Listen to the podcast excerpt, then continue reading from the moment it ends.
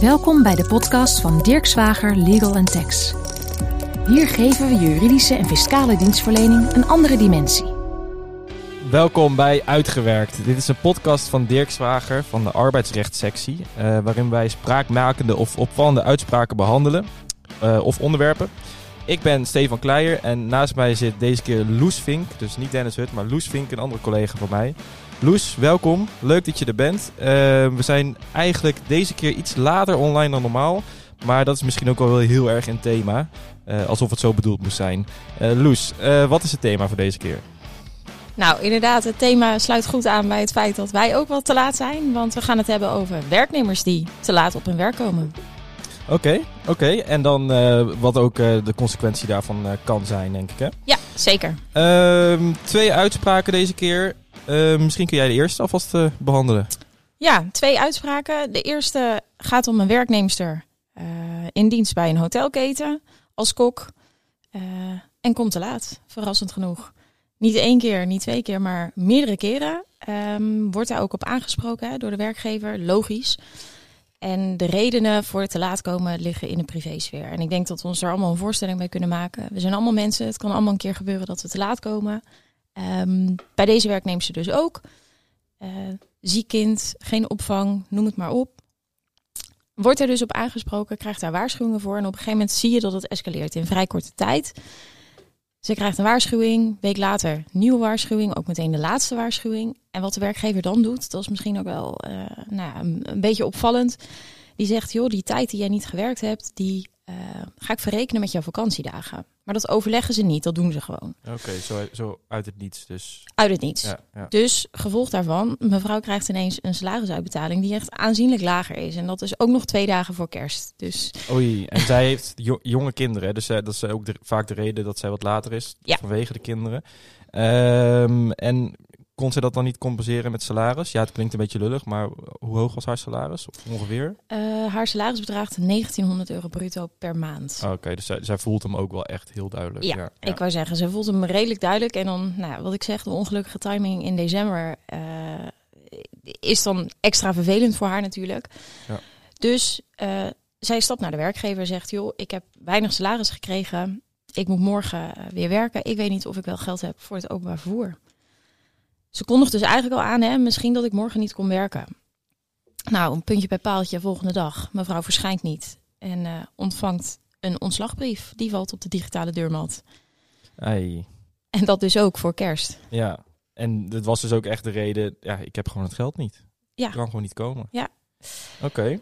Dus het lastige van een ontslag op staande voet is natuurlijk, je hebt geen salaris, je hebt ook geen recht op een uitkering. Dus ja, wat moet je als werknemer? Je kunt niet zoveel dan naar de rechter stappen. Ja. Dus dat doet ze hier. Ze stapt naar de rechter en ze vraagt of die het ontslag wil vernietigen. En haar wil toelaten op de werkvloer. Ja, en dan is het wel leuk om misschien even naar die ontslagbrief te kijken. Ja. Kijk, uitgangspunt van zo'n ontslagbrief, daar moeten gewoon de redenen in vermeld staan die hebben geleid tot het ontslag. Ja. Dat is eigenlijk heel simpel. Het kan zo zijn dat andere gebeurtenissen in het verleden ook meetellen voor het bekijken van die ontslagbrief, van die ontslaggrond. En of dat voldoende is dat het ontslag blijft staan. Maar daarvoor moet dan wel voor de werknemer duidelijk zijn dat die eerdere redenen meespelen eigenlijk. Ja. Dus je kunt het repareren door ze niet erin te zetten. Door het dan wel duidelijk te laten blijken uit andere dingen dat ook meespeelt. Maar het handigste is om gewoon die redenen ook te benoemen in die ontslagbrief natuurlijk. Ja. In deze ontslagbrief stonden dus niet eerdere gebeurtenissen vermeld. Dus het was eigenlijk vrij sumier. En dan kom je dus mee weg doordat een werknemer het eigenlijk al wel gewoon had moeten weten dat ook redenen waren die hebben geleid tot. Nou, hier is dus ook niet gesteld of onderbouwd door die werkgever dat er andere redenen waren die ook hebben geleid tot dit ontslag. En dat stond er dus niet in.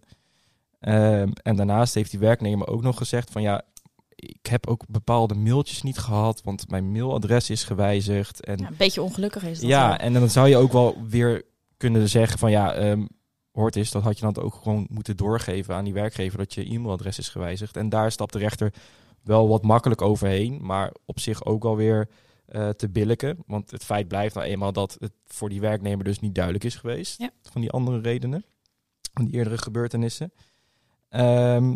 Dus ja, onderaan de streep, we moeten gewoon kijken naar wat er in de ontslagbrief staat. Geen eerdere gebeurtenissen die meetellen hier. En dus is die ontslagbrief voldoende? Ja, en dat is eigenlijk waar het hier misgaat, hè? Dat ja. In die ontslagbrief staat alleen maar het verwijt dat zij die dag voor kerst niet is gekomen. En dat dat werkweigering oplevert is ook wat kort door de bocht natuurlijk. Mm-hmm. Maar met het feit dat zij dat e-mailadres heeft gewijzigd en dus niet had horen te weten dat die eerdere incidenten meespelen, blijft deze ontslagbrief over. En ja, dan is die toch wel heel mager ingestoken. Ja, ja. Het had heel goed gekund dat die eerdere omstandigheden, als die waren gemeld of als die erin stonden, dat dat wel toereikend was geweest. Maar nu gewoon niet. Ja, en dat is denk ik ook het lastige, hè, met te laat komen. Dat zijn incidenten die op verschillende momenten plaatsvinden. Op het moment dat jij iets steelt of fraudeert en dat is een ontslag op staande voet, dan is dat één aanwijsbaar incident. En een ontslagbrief ziet dan daarop. Ja. Maar in dit geval zijn het de verschillende keren dat zij te laat is gekomen, die allemaal meewegen en uiteindelijk dat ontslag op staande voet zouden moeten rechtvaardigen. Ja. En de ontslagbrief is dan gewoon onvoldoende hier. Ja. Ik heb nog wel een ander voorbeeldje meegenomen. Dat is een andere uitspraak. Dat gaat over een callcenter medewerkster. En die is in dienst van een callcenter. En dat callcenter dat opereert eigenlijk voornamelijk voor opdrachtgevers. En zij wordt op een gegeven moment verweten dat ze wat onbereikbaar is per telefoon, per e-mail en via een intern systeem. Dat gebeurt wat vaker. Ze is wat vaker niet bereikbaar. En op een gegeven moment krijgt zij ook een officiële waarschuwing, omdat zij in bepaalde gesprekken die zij met klanten heeft, dus klanten van opdrachtgevers ook eigenlijk, dat zij die gewoon op mute zet. Dus ze heeft gewoon een gesprek, of ze heeft misschien nog niet eens gesprek, neemt alleen wel op, maar zet direct de mute-knop aan. En Loes, toen ik dat las, hè? Als wij dat zouden doen bij onze cliënten, dan denk ik dat onze baas daar ook niet blij mee is. Staat. Precies. Nee. Kijk, ze schaadt dus daarmee niet alleen de belangen van die werkgever, maar ook van die opdrachtgevers. En dat wordt ook wel wat erger verweten daardoor. Die werkgever die zegt er ook van, ik ga je vanaf nu monitoren. Ik ga echt duidelijk letten op wat je doet, ook op deze dingen. En het gaat vaker fout. Dus het krijgt opnieuw een officiële waarschuwing, waarbij wat duidelijker staat dat er aantal calls zijn geweest die zij zonder enige reden gewoon heeft opgehangen. Dus we muten die meer, maar we gaan nu ook gewoon die klanten helemaal die verbinding verbreken. Dat wordt daar echt wel aangerekend. Werkgever zegt opnieuw, ik ga je monitoren. Zorg ervoor dat je 15 minuten voordat je aan je shift begint met je leidinggevende belt om te vertellen, ik ben op tijd en we gaan het zo en zo doen. Maar ook toch, hè, als ze denkt dat ze te laat gaat zijn, dan moet ze dat ook even melden. Ja, dan moet ze dat ook zeker melden. Ja. Ja, ja. Wat nog wel aardig is, een heel klein zijpad wat ik even wil bewandelen. Als je 15 minuten voordat je shift begint, dan is natuurlijk de vraag of dat ook arbeidstijd is of niet en of je dat moet vergoeden. Maar dat terzijde. Dat is een andere discussie en misschien iets voor een andere aflevering, maar wel een leuke discussie. Zij moet dus haar leidinggevende inlichten en in ieder geval niet meer muten, niet meer ophangen. Op 11 augustus 2021, dat is eigenlijk een beetje de datum waar het hier ook om gaat, logt zij te laat in op haar computer. En normaal gesproken zou dat misschien niet per direct leiden tot een ontslag op staande voet, maar alles in overweging nemend en al die andere eerdere incidenten en dat ze is op gewezen, dat ze gemonitord wordt en et cetera, et cetera. Werkgever besluit om haar op het matje te roepen en een ontslag op staande voet te verlenen.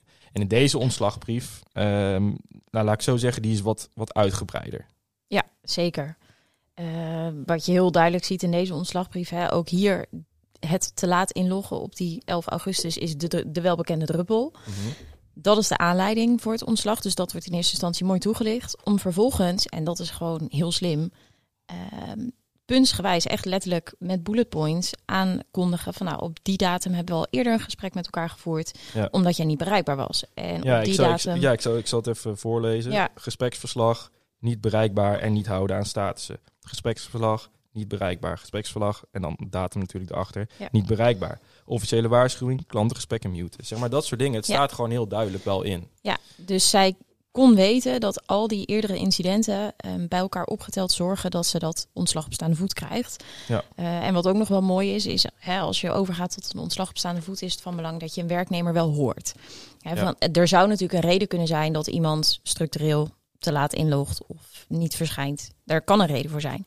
Dus daar moet je als werkgever naar vragen. En dat hebben ze hier dus ook gedaan. En dan vond ik het wel grappig dat ze dus blijkbaar heeft gezegd dat ze dan verkeerd op het rooster had gekeken. En was vergeten om daar even contact over op te nemen. Oh ja, ja. Dus daar stappen ze terecht natuurlijk overheen. En dat nemen ze niet mee in hun afweging. Ja. Dus hier gaan ze ook over tot het ontslag op staande voet. En is dus de ontslagbrief een stuk uitgebreider. En dat zie je ook terug in de beoordeling van de rechter. Ja. Ja. En lukt het? Blijft het ontslag blijft gewoon staan? Ik denk... Vrij logisch. Ja. Heel veel dingen zijn er gebeurd. En je merkt gewoon dat de waarde van die ontslagbrief ontzettend groot is. Ja. Zorg er gewoon voor dat je genoeg redenen in die ontslagbrief opneemt. Niet te veel. Daar hebben we ook voorbeelden van gezien. Dat je tig redenen, ik noem 25 of zo, redenen geeft. En ook heel algemeen. En dan is het gewoon voor die werknemer ook niet meer duidelijk. Ja, wat heb ik nou eigenlijk precies verkeerd gedaan? Waarom, ik heb iets verkeerd gedaan, maar ik weet niet wat. Ja, precies. Waarom ik ontslagen word. Dus ja, en het is denk ik van belang dat, zoals we net straks zeiden, voor een werknemer zo'n ontslag op staande voet echt, heeft dat echt wel hele erge consequenties. Je hebt geen loon, je hebt geen recht op uitkering. Dus wat doet een werknemer? 9 van de 10 gevallen, die stapt naar de rechter. Zeker, en dan zie je dat die ontslagbrief eigenlijk het beginpunt is van dat hele proces. En dat is het eerste waar een rechter naar kijkt. Dus dat is echt enorm belangrijk. Ja, ja.